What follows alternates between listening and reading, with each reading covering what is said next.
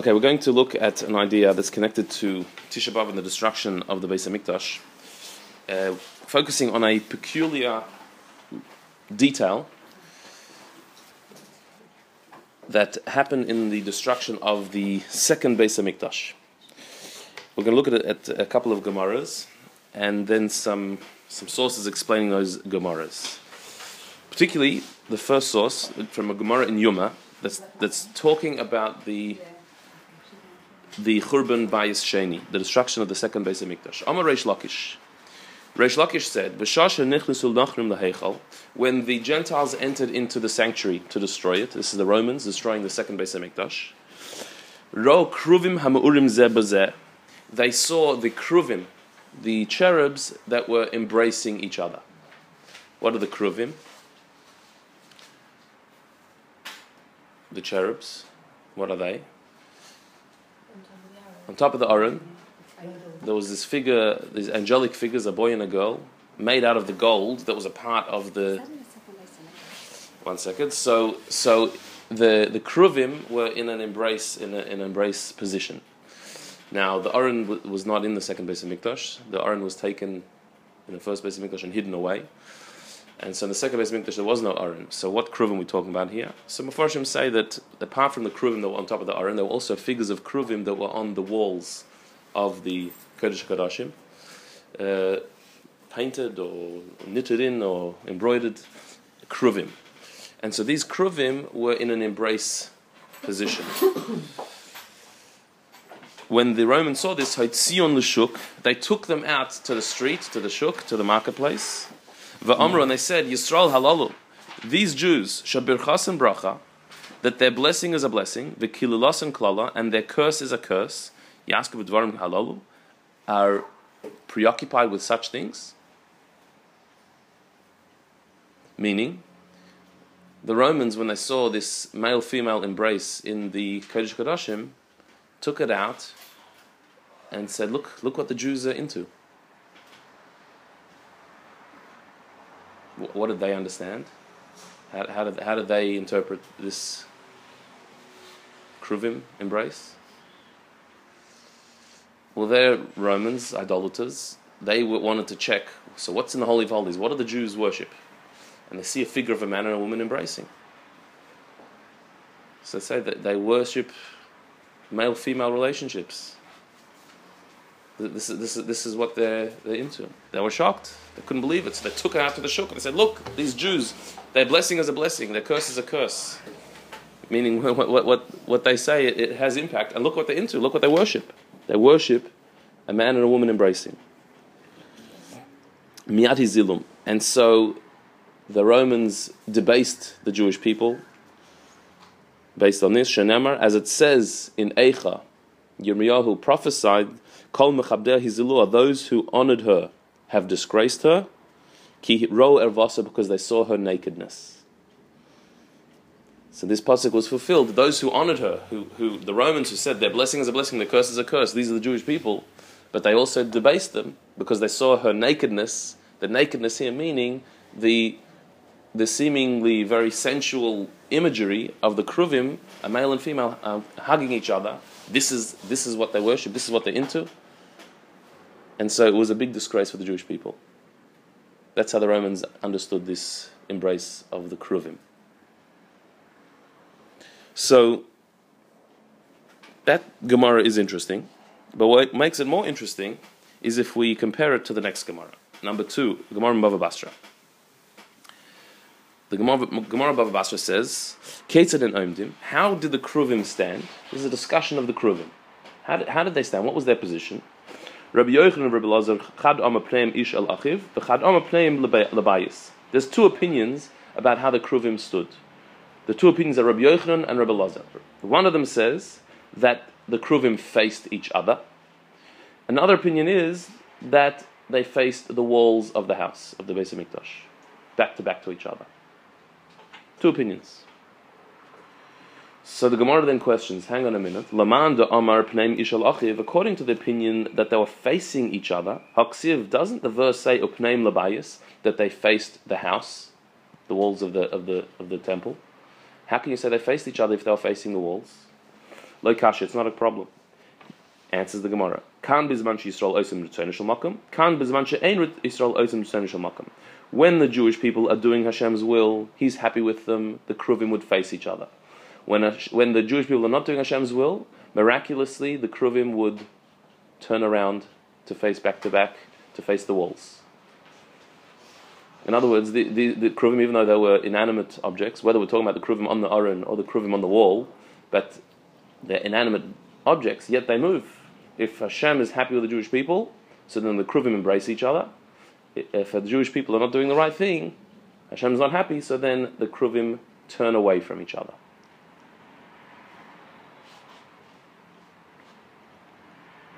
So, according to that, the first Gemara is a bit surprising. That when the Romans entered the Beis Hamikdash to destroy it, as a result of the sins of the Jewish people, time of Churban, they find the Kruvim embracing each other. Their reaction was, okay, so this is what the Jewish people worship. But our question should be, when do the Kruvim embrace each other? When Hashem is happy with the Jewish people, when we're doing the right thing that, that th- these kruvim are like a litmus test uh, to measure the, the state of the relationship between Hashem and the Jewish people. So, when they embrace it, means Hashem's happy with us, we're doing the right thing, all's good. When, they when we're not doing the right thing, they turn away from each other. Like Hashem and the Jewish people are in a state of bregus, unhappy with each other. And so, when the Romans are coming into the Beis Hamikdash to destroy it, as a result of the sins of the Jewish people, the kruvim are embracing. That's not what we'd expect. That's not how it should be. At that time, they shouldn't be embracing each other. It should be back to back, surely. There's no greater time of Hester Panim, of concealment of Hashem's face, than the destruction of the Beis Hamikdash. And there's no great indication that Hashem is not happy with us than the fact that the Romans are able to come in and destroy it. So if these kruvim are, supposed to be this miraculous indication of where we're standing with Hashem, if things are good or not, so then we would expect them to be back to back absolutely at this time. And yet the Romans found them in an embrace. How could that be? So we're going to look at four different interpretations or explanations of this, this question. We're going to look at one from the Maharsha, commentary on the Gemara. We're going to look at one from the Shem MiShmuel, one of the Hasidic interpretations, Bnei Yissaschar, another Chassidish one, and then from the Rebbe. And we'll see how they're all different, some slightly different, some completely different. And, and each one is a, is a new layer in understanding this, uh, this question. How could the Kruvim be embracing each other, a sign of divine happiness and love, at the time of the destruction of the Beis Hamikdash? First, let's look at the Maharsha. The Maharsha of Shmuel Eliezer Edels was a Talmudist. He was also a Kabbalist, but he was before the Baal Shem Tov, before Chassidus. And he offers the, the following interpretation. The Kruvim that were hugging each other, as we learned in the Gemara, the first Gemara in Yuma, Nun Dalid Amad Beis. So then the second bar we saw, Bava Basra, Rabbi Yochanan and Rabbi Lazar have a disagreement. One opinion is that they faced each other, one is that they faced the walls. So we asked, well, how can you say they faced each other? There's a verse that says that they faced the walls. Uh,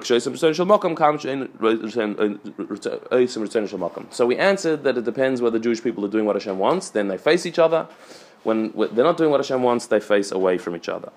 So on this, the, the, he says the Maharsha, Vanira, asya So our Gemara, the first Gemara that talks about the Romans entering the Beis Hamikdash and finding the Kruvim embracing each other, must be according to that opinion that says that they sometimes faced each other, they sometimes were back to back to each other. Obviously, can't be according to the opinion that they were back to back to each other all the time.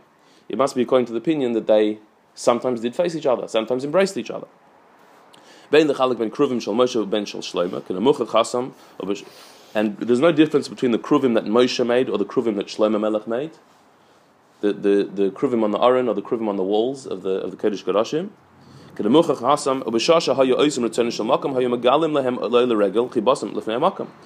It, as it says that when the Regalim, when the pilgrims came for the Pesach Shavuos Sukkot to come to, to Yerushalayim, so the Kohanim would display to the pilgrims the kruvim to show that Hashem loves them. Kruvim Moshe. That means Moshe's kruvim, the ones that were on the Aron. So, so now the, the, the, the asked the following. The fact that we said the gam at a time when the Jewish people were not doing Hashem's will, the time of the destruction, and the Nachrim, the, when the Romans came, they found the Kruvim embracing each other. How are we going to explain that if they only embrace when Hashem is happy with us? How could they be embracing in the time of the destruction? So answers the Maharsha, kvarkasa baze haritva b'shem haram, The Ritva has already answered. The Ritva, one of the Rishonim, the earlier commentaries, says in the name of the Ram, the Gam Zebanes this was also miraculous. There was a miracle that happened at the time of the destruction of the Beis Hamikdash. These kruvim embraced each other. It was a miracle, but it was a miracle lara, for bad.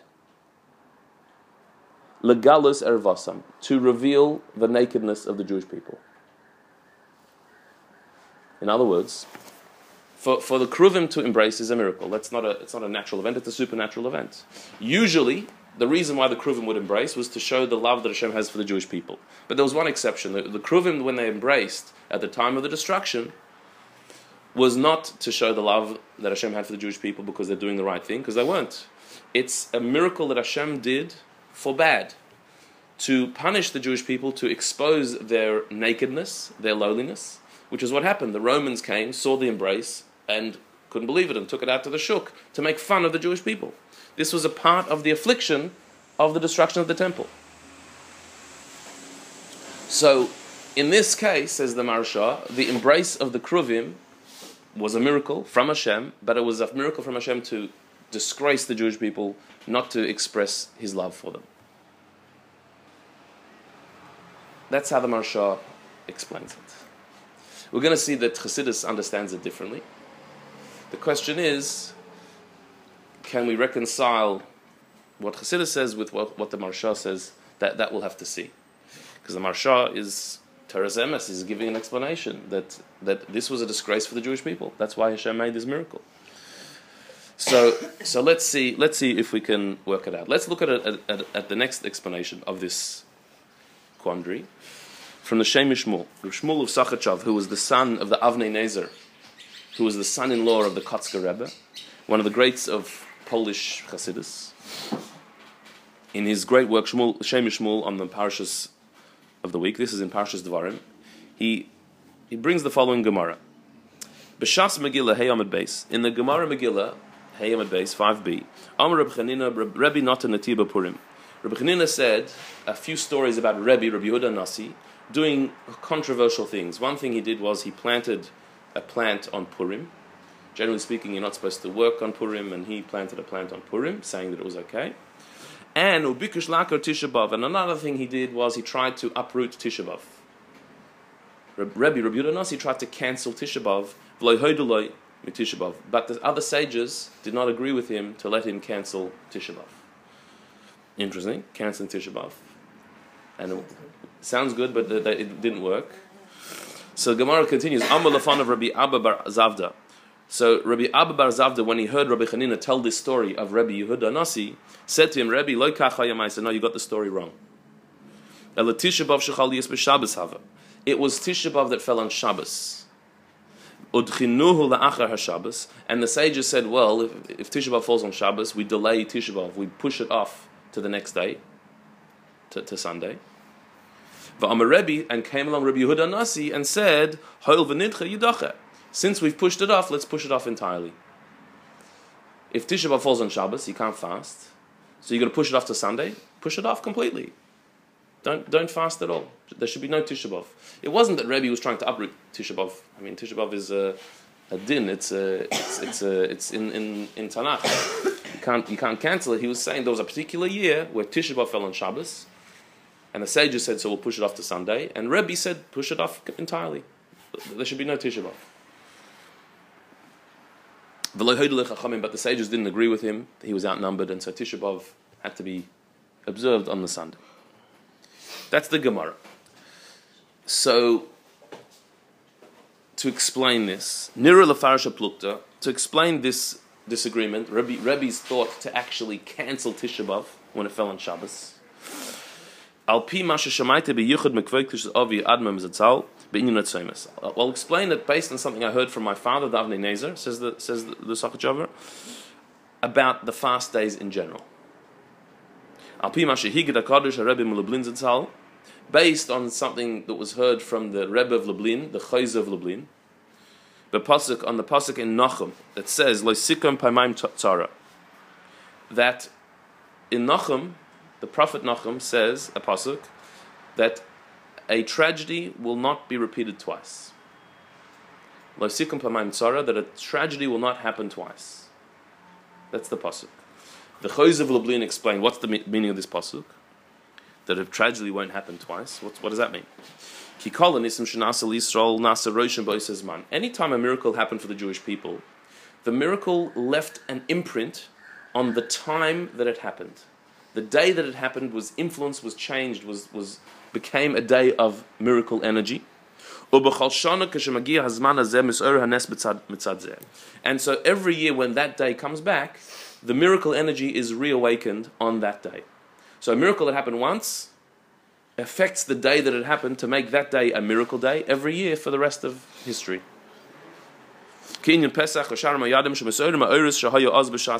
Like Pesach and other festivals, What's the idea of Pesach? It's not just we're commemorating once upon a time we left Mitzrayim. If we left Mitzrayim on the 15th of Nisan, the 15th of Nisan has become a day of miracle, of divine revelation, forever. And every year on that day, there is a, a reawakening of that energy all over again. That's true with Purim and all the other Yom Tovim. A miracle happened once, and that day became a miracle day forever. It's affected forever. It's, it's, it's taken sh- a shape a personality. The day has a personality of mirac- miracles. That's true of miracles. However, continues the Rebbe of Lublin, but tsaras, tragedies that have happened to the Jewish people in the past, God forbid, it should happen to us. These tragedies do not leave a mark, an imprint on the day. Only miracles. When a positive thing happens, when there's a revelation of Hashem, that leaves an imprint on the day. When a tragedy happens, it doesn't leave the day cursed or, or with a negative energy forever. That doesn't happen. And that's the meaning of the pasuk in Nachum that a tragedy will not be repeated again. Tragedies don't happen again, meaning when a tragedy happens, it doesn't happen again every year. It doesn't have the same energy every year. Unlike a miracle, that when a miracle happens once, every year that day the, the miracle energy is repeated. Okay, so Tisha B'Av we say is a day that is mesugul, that ha- has a certain uh, negative energy about it, correct? But that's something before the tragedies happen. It's not that the tragedies happen and made it into a into a day. But always happens that day. Like in Tisha B'Av, but many things happen at that day. But Hashem said that report. He said you cry for nothing. No, but but here it says that the tragedy doesn't leave a mark. Right. So it's not it's not the tragedy leaves the mark. It's that that that day that day was given a curse. Here it's saying that when a miracle happens once, so then it's every every year that's going to happen. It's not that Tisha B'av every year Chas v'Shalom there's, a that, that's not repeated every year. When there is a negative thing that has to happen, Hashem moves it to Tisha B'av. But but what we're saying with with with Pesach, every year maybe you didn't see it at Tzis Mitzrayim, but the energy of, of the miracle is there on that day and, uh, and, we, and we relive it. So it's not just the commemoration of a miracle, it's experiencing the miracle again. But Whereas Tisha B'Av is not that. Yeah, we're so careful in nine days not to do certain Correct. things because it's a negative energy. Correct, correct. It's a bad muzzle. But it's not necessarily that it's happening every year. We're careful, we hope it doesn't happen, but it, but it might not. Whereas a miracle, every year the energy comes down. So Ad Kan Dvar, this is that's from the Choiz of Lublin, the idea that a miracle re- repeats itself every year, a tragedy does not. But the, the Avnei Nezer continues. So then why do we fast every year on the days of tragedies? All the, all the fast days we have, including Tisha B'Av, because of a tragedy that happened. Why are we fasting if there's no repetition of it? If it, there's no imprint on the day, why are we commemorating it? Pesach, Purim, we have every year because the miracle happens again every year. The energy is there every year. But if the tragedies are not there every year, why do we have a fast every year on the day that these tragedies happen? So the answer is this: That on those days of tragedy in, the, in Jewish history, why did those tragedies happen? The tragedies happened as a comeuppance, as a payment for our sins. That the generation was doing wrong, was sinning. Therefore, they, they received the divine wrath and anger through the tragedy that happened. And that was paying for the sin, that was cleansing the sin.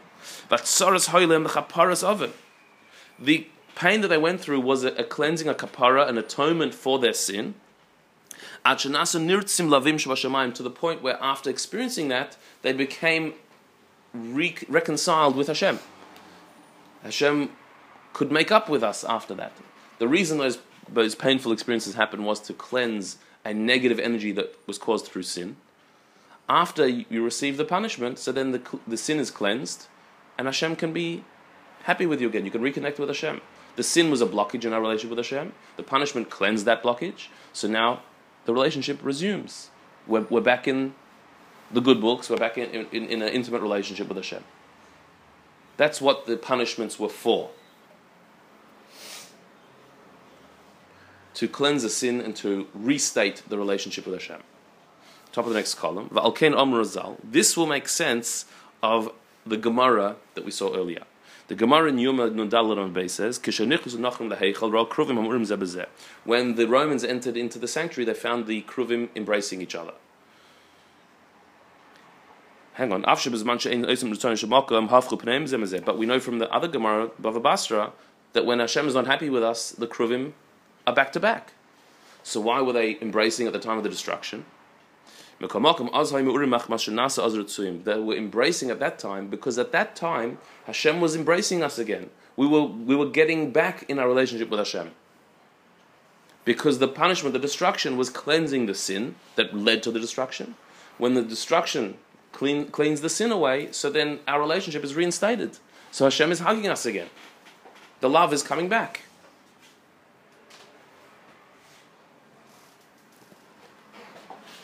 So, why is Hashem hugging us? Why are the Kruvim hugging? Because the, the destruction is taking away what was blocking our relationship as a result of the sin. Now we're having a hug again. We're, we're back. We're back on. So that is what remains from a time of tragedy, the reinstating of the relationship, the reconciliation between us and Hashem. That makes an imprint on the day and remains every year. That is what we re experience every year the reconciliation. Not the tragedy bit, but the, the resolution bit, the bit of us coming back together with Hashem, the hug that we receive as a result of the cleansing of our sins from that came from the tragedy. But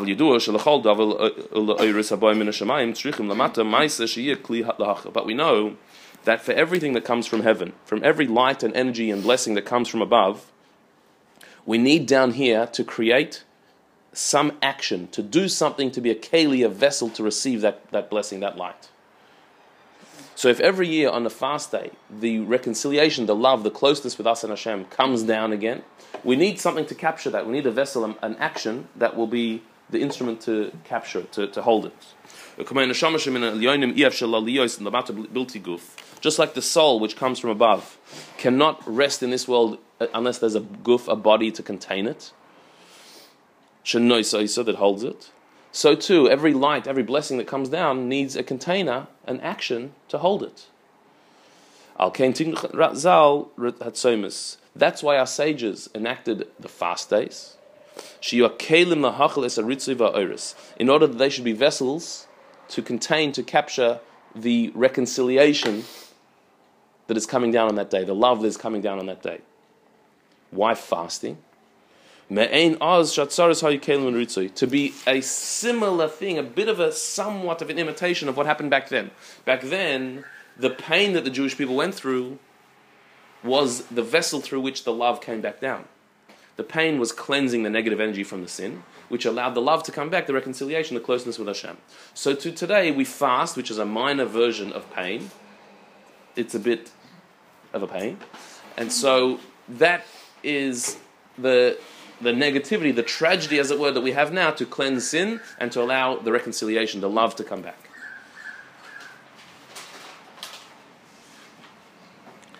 So Adkan Dvarav Hakadoshim B'dir B'achach, and that, that's that's the end of the the Avnei Nezer's teaching.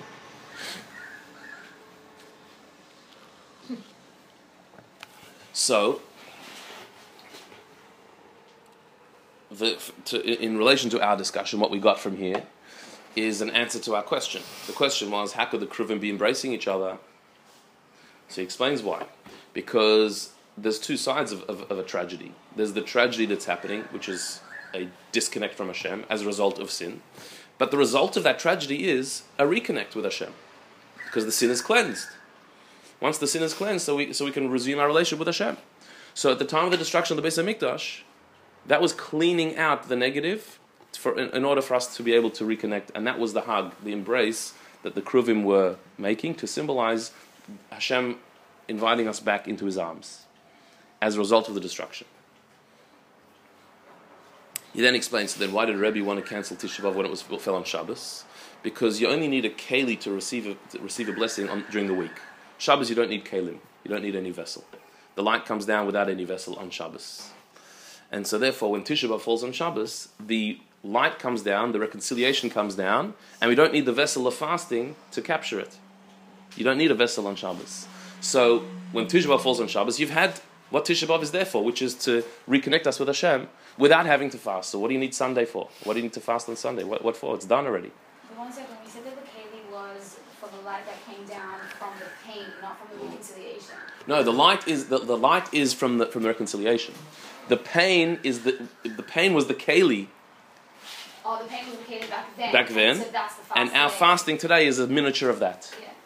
In order to bring down the, the, the, the reconciliation, the love, the, the embrace, but you only need a keli during the week. On Shabbos, you don't need kalim. Shabbos is above kalim. He says that's why um, you can't build the Beis Hamikdash on Shabbos because the Beis Hamikdash was a keli for divine light. On Shabbos, you don't need a keli, so you don't you don't need to build the Beis Hamikdash on, on, on Shabbos. And that's why on Shabbos there's no laws that you don't need to build something, make something to make Shabbos happen. You just have to not do things. Just let Shabbos happen. It's not a, you don't need to construct Shabbos. It just it just comes down. I'm not talking about the meals. I'm, talk, I'm talking about the, the light. So, so the um, you don't need a keli on Shabbos. Therefore, when Tisha B'av falls on Shabbos, you don't need to, to fast. Why? Because you don't need a keli to bring down the light of reconciliation. So therefore, Rebbe said, so then we've had Tisha B'av, so you don't need to fast on Sunday. The Chacham didn't agree with him, and unfortunately, we still fast. So how does that answer jive with the Maharsha? The Maharsha said that why was why were the Kruvim embracing? Because Hashem was sending us a part of the punishment, and that is that we should be disgraced in the eyes of the Romans. So miraculously, the Kruvim embrace, so the Romans should see it and disgrace us, and make and add insult to injury. The the the Sachachava says that the embrace was the reconciliation that happens after getting rid of the negative energy. It was love. Totally opposite to, to the Maharsha. So let's see another one. Um, number five is Bnei Yisachar. Bnei Yisachar was a Tzvi Melech of Dinov, who wrote a wondrous sefer uh, called Bnei Yisachar. Goes through all of the months of the year and the various Yom Tovim and events in the year, explaining them on many different levels. And listen to this one. Says the Bnei Yisachar, Shemaiti b'shem Rav HaKadosh Mareinu Rav Pinchas Karitz Zatzal. I heard in the name of the holy Reb Pinchas Karitz, one of the Rebbeim, early Rebbeim of Chassidus, Al Had Amr Razal, based on the Medrash that says, B'Tisha B'av Noilad Ben David, that on Tisha B'av Ben David, Mashiach, is born. Mashiach was born on Tisha B'Av. What does that mean? Mashiach is born on Tisha B'Av. If you look at the Medrash there, it's not saying a prediction that, that Mashiach will be born on Tisha B'Av. It's saying that on the first Tisha B'Av, when the Beis Hamikdash was destroyed, Mashiach was born. Which obviously means that not that he was born physically in this world, that the soul of Tisha B'Av was conceived, the soul of Mashiach was conceived on Tisha B'Av. Not that he, that Mashiach was born and, and is now 2,000 years old, that, that the, the neshama of Mashiach was conceived on the first Tisha B'Av when the Beis Hamikdash was being destroyed. So the Pinchas Karetz explained why. Why would neshama of Mashiach be born on Tisha B'Av? Hatam hu liyos nishmas Mashiach ben David hi neshama hayos gevoya v'kalelas. Because the soul of Mashiach ben David is the, the soul that is the highest and most inclusive soul there is. Highest meaning on the highest level there is, and inclusive meaning connects to every single soul in the world. The most broad soul that there can be, the biggest, highest, holiest soul, is the, the soul of Mashiach. Therefore, for to give birth to such a neshama, you need a zivug, a union, a spiritual intimacy that is on the highest level. Just like physical people are born through physical intimacy of, of, a, of a father and a mother, so too souls are born of a spiritual intimacy between male and female energies of Hashem. Souls are also born. People are born in this world, bodies, but souls are, are conceived and born in the spiritual realms through the union zivugim and yichudim of various divine energies. We know that Hashem has male and, and female aspects, and when they unite, that gives birth, that conceives a soul. The soul then, at some stage later, becomes conceived in this world by male and female in this world. But up, up in the spiritual realms, it's conceived through male and female as well. Generally speaking, the male and female of Hashem, Hashem called HaKadosh Baruch Hu, the, the Holy One is the male energy, and the, the feminine is the collective Jewish soul. Knesset Yisrael, or the, the Jewish soul in a collective sense, are, is the female, the feminine energy. And when Hashem, or, or the Shechina is sometimes uh, another word for it, the feminine energy of Hashem, when Kutchabrichu and Shechinte, when Hashem, HaKadosh Baruch Hu, and his Shechina unite, that causes a, a zivug, that's, a, that's an intimate moment, that conceives of a soul. Every soul is conceived from there, but to be conceived to conceive the soul of Mashiach, the highest and holiest soul, the union, the intimacy has to be on the highest possible level. So, therefore,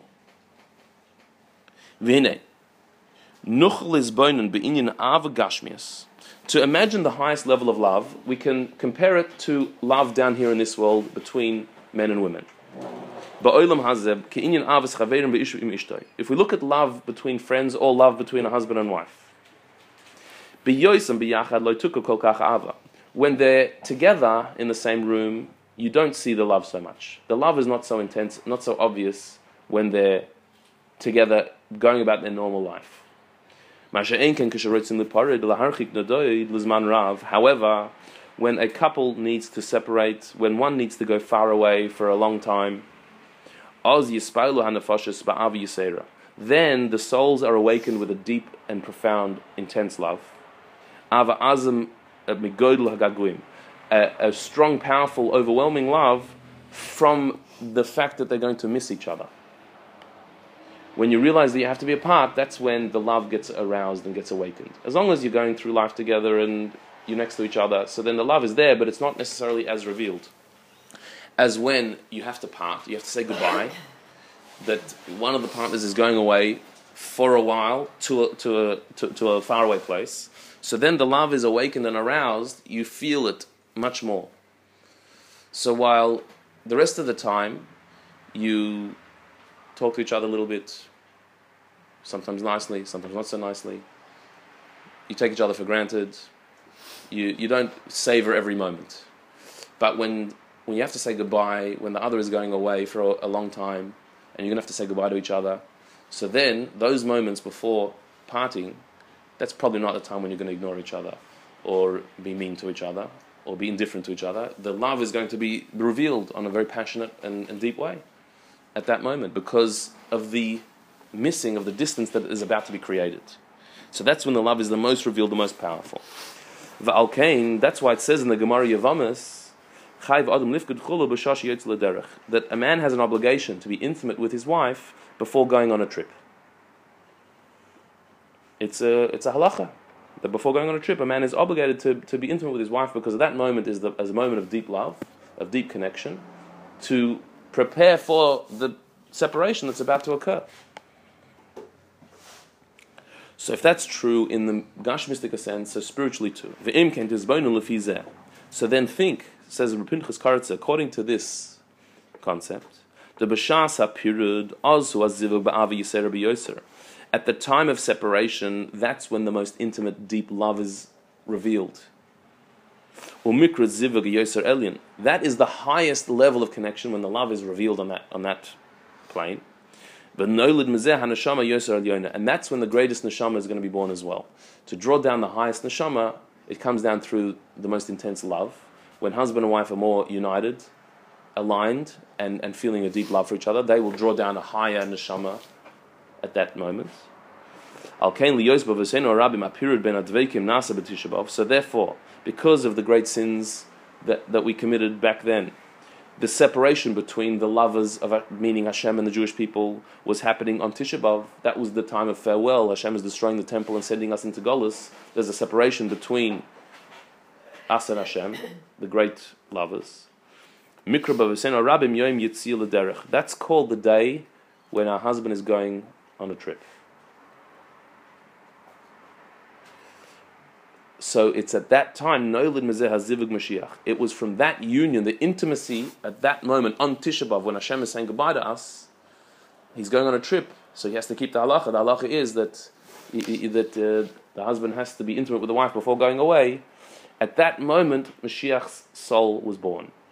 At the time when Hashem felt the awesome love for the Jewish people, saying goodbye to them in destroying the temple, at that moment, the soul of Mashiach was born. Hanashama Yosef Elyon the highest and most encompassing soul, could be born only through a union that was on such a deep level of love. When Hashem is saying goodbye to us. Vahavin, understand that. That's from Pinchas Karitza. So this is why Mashiach is born on Tisha B'av. The soul of Mashiach was born on the first Tisha B'av, the destruction. As the destruction was happening, the soul of Mashiach was conceived. Because the love that Hashem had for the Jewish people at that moment was at its most intense. Because he's saying goodbye to us. And that's when the highest soul can be conceived.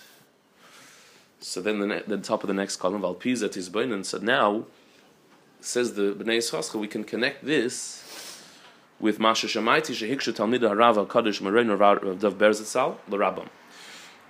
We can connect this with what I heard that the Talmidim of the holy Rav Dav Ber, the Maggid, the Maggid of Mezrich, the Talmidim once asked him, Al Hada Razal, the question that it says in the Gemara Yuma Shematzu Avim B'Yom Es Ish. It says that the Romans, when they were destroying the Beis Hamikdash, found the Kruvim embracing each other. But doesn't the Gemara say in Bava Basra Doesn't it say that only when Hashem was happy with the Jewish people, the Jewish people doing the right thing, then the Kruvim would embrace? And when it's the opposite, chas v'shalom, when the Jewish people are not doing the right thing, Hashem is not happy with us, the kruvim indicate that by turning away from each other, back to back. So the Talmidim asked our question that we've been asking to the Maggid, how, how do we reconcile the two Gemaras? So the Maggid answered, the Holy Maggid answered with one line. The Gemara says that a man has to be intimate with his wife before going on a trip.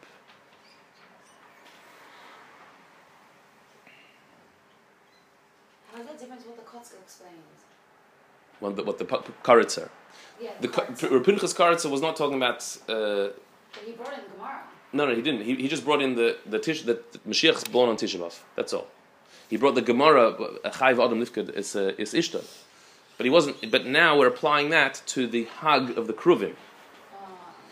The, the, the Maggid said that the Kruvim hugging each other, that was the physical emanation, manifestation of the intimacy that was going on in heaven between Hashem and the Jewish collective soul. that Hashem loves us so much, He's saying goodbye to us at this moment and embracing us in a, in a moment of intimacy, which conceives the soul of Mashiach. The Maggid wasn't talking about the soul of Mashiach, he was, talk, he was talking about the, the intimacy. Hashem was hugging us in, in, in saying goodbye.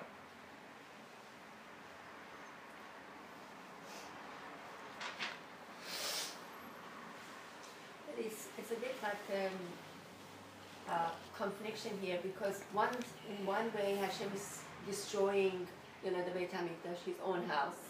Mhm. He is, you know, making the, sending the Jewish people to Galus, and on the other hand, he's hugging us. Right. How does it? Right. How does it work? Correct. So, so, so let's chart the progress so far in this, in, in, in our understanding of this. From the Maharsha, we understood that there was just destruction going on. That Hashem was destroying the Beis Hamikdash because he's unhappy with the Jewish people. Ah, you're going to tell me that the Kruvim are hugging each other? Don't be fooled. That was just to show Hashem's displeasure with the Jewish people even more, that the Romans should see it and disgrace it, and we should be totally belittled. That was a miracle that was all a part of the destruction. Because what's happening? Destruction of Beis Hamikdash. What the Maharsha is talking about is our pshat. That's what destruction is. The Churban Beis Hamikdash is a time of divine displeasure at the Jewish people's failure to live up to what they're supposed to be doing. So the, the temple is being destroyed, we're being- sent into exile. Pshat, that makes perfect sense. That's how it is. The Sochatchover added to this and said, well, yeah, but what's the reason for the destruction of the Beis Hamikdash?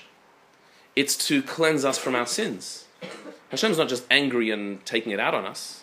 It's that we've, we've sinned, the sin needs cleansing, and so he's destroying the Beis HaMikdash. The Gemara even says that the destruction of the Beis HaMikdash was a favor. Hashem didn't take out his anger on us, he took it out on stones and, and, and wood. Because we need a cleansing, so the cleansing happened through the destruction. But that, says the Sochatchover, reinstated our relationship with Hashem. That's really what it's for. All punishments are there to take away what is blocking us, between us and Hashem, so we can be in a relationship again, we can be close again. So therefore, the hugging of the Kruvim, says the Sochatchover, was, represented the reconciliation that happened as a result of the destruction.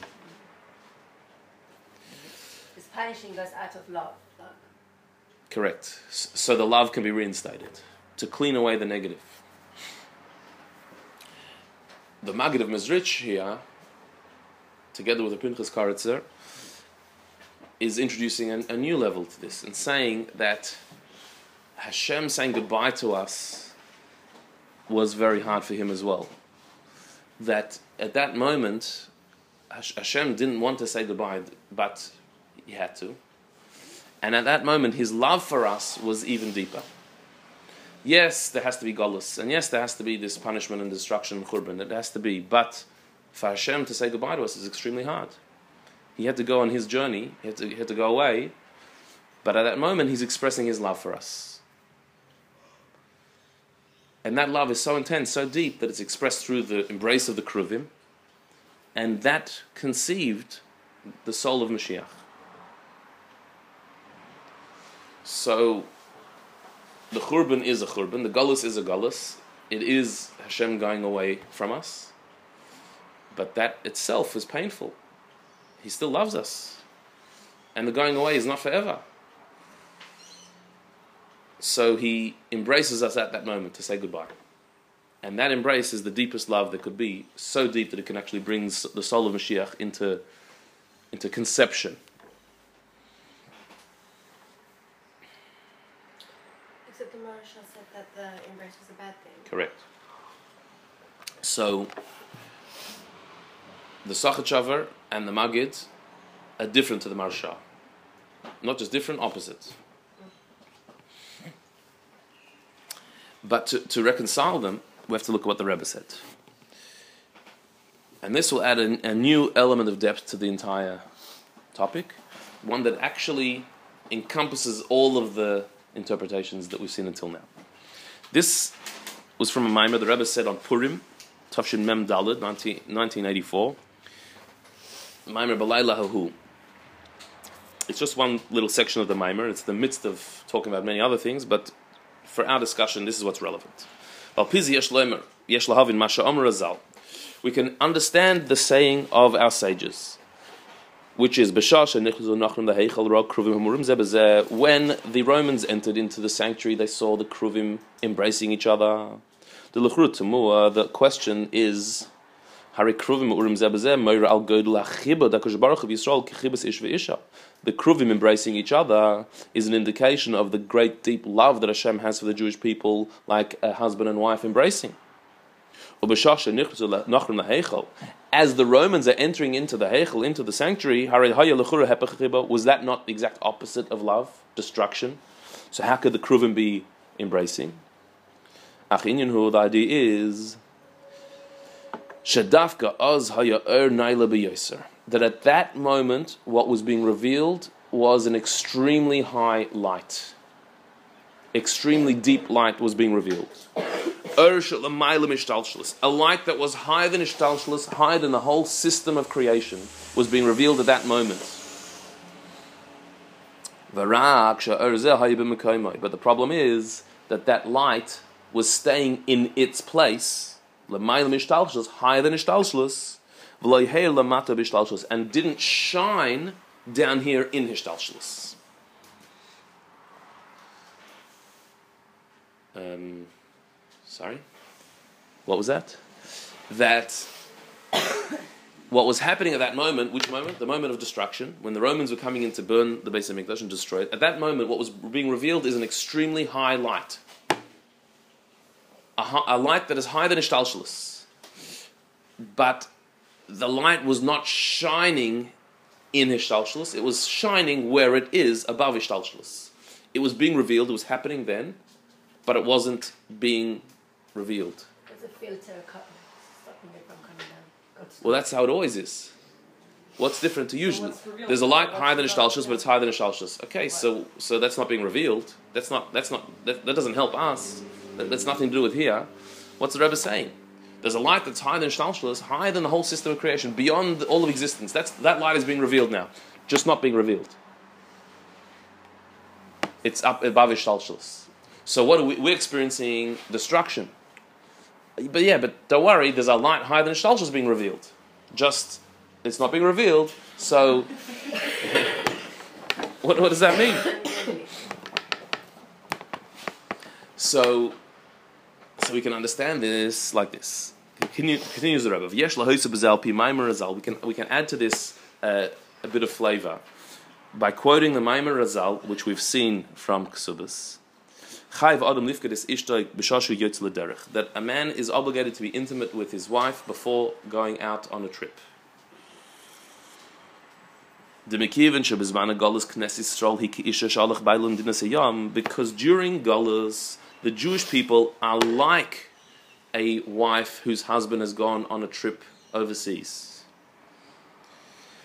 Hashem has gone away from us. We're like that. Hasn't not really. Hashem doesn't go anywhere, but He's not revealed. The Beis Hamikdash is not here. It's like a husband has gone away. So therefore, before the husband Hashem goes away on his trip, there was a moment of intimacy. And therefore the kruvim at that moment of destruction were in an embrace, a physical emanation of the spiritual union the intimacy that Hashem was having with us before leaving. But what does that mean? This will give us a deep understanding of why we find in Tanakh that the exile is compared to pregnancy and the geula, the redemption, to birth.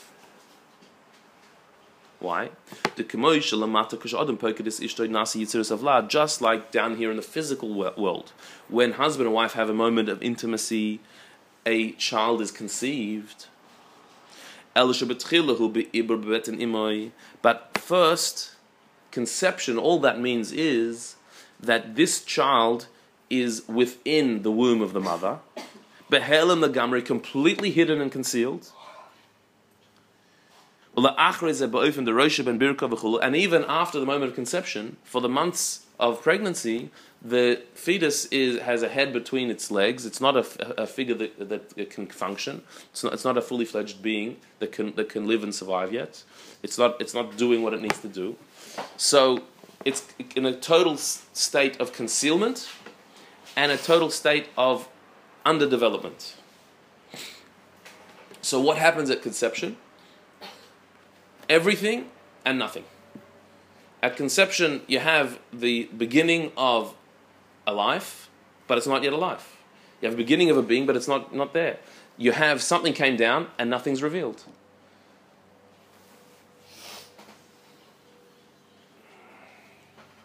So you have everything or nothing. It's, it's all there, but it's not yet developed, it's not yet ready, it's, and it's not yet revealed. It hasn't come out into the world yet. So when somebody conceives, you don't say Mazel Tov. There's no party for that. Uh, when somebody is pregnant, you don't yet have a name for that child, or they're not yet a part of the family. Nothing has happened yet. And yet everything has happened because the soul has come down. But it's not revealed. it's, not, it's not out in the world yet.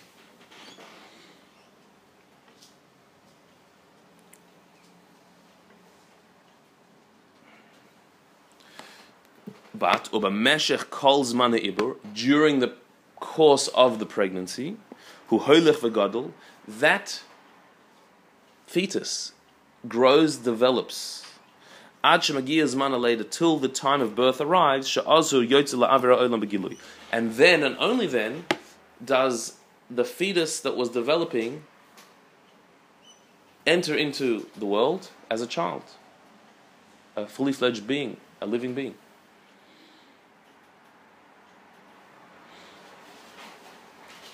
So, so this process, the process of conception, of pregnancy and birth, is used as a mashal for Golus and Geula.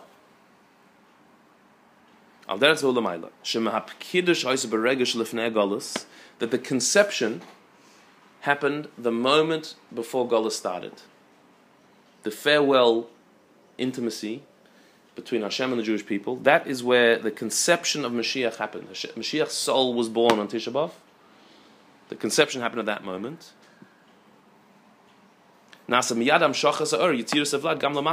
So what happened then is the light of Mashiach, the conception of the child, happened down here in this world. Mashiach is here on Tisha B'Av, but not here. It's here, the Hamshach is there but it's not revealed. That happens straight away on Tisha B'Av. The Hamshach is behelim, is, is concealed. Here, in this world, but concealed. Just like the conception of a child. The, the child is here and totally not here. Totally concealed. Both in the Golas, Ibur. So therefore, what state are we in from that moment of conception what state are we in? We're in a state of Golis. That Mashiach is not here. That our husband has gone away. But, but the seed is planted. And so therefore, therefore, for the continuation of Golus throughout the time of Golus, who hoylech v'gadol miyom liyom, that conception develops. The soul of Mashiach is developing, every single day, growing and developing, until very soon we'll see the birth and the revelation with the future redemption.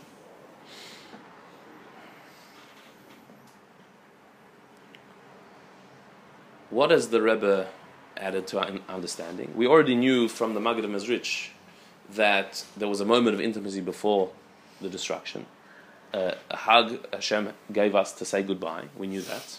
We also knew that from that intimacy was conceived the soul of Mashiach.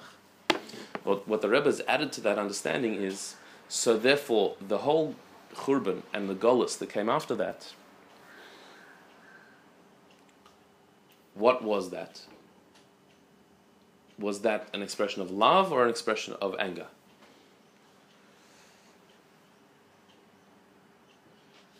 That's the pregnancy.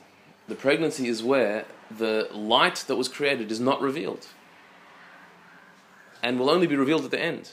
The light is totally there. The love is totally, totally there. The intimacy is, is continued, but it's concealed. And it's developing. Through Golos, it's developing. Every single day, growing to the point where eventually it'll be revealed at the birth.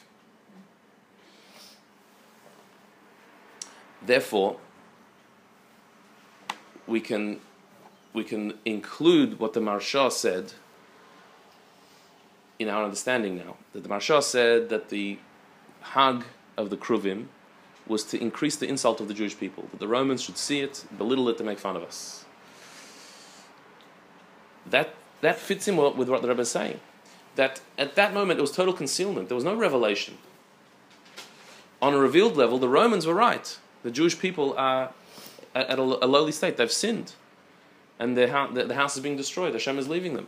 So the disgrace of the Jewish people was true on, on, a, on a revealed level from, from, from the perspective of a Roman who doesn't understand what this hug really is, who can't possibly understand the, the intimacy, the love that's being expressed now.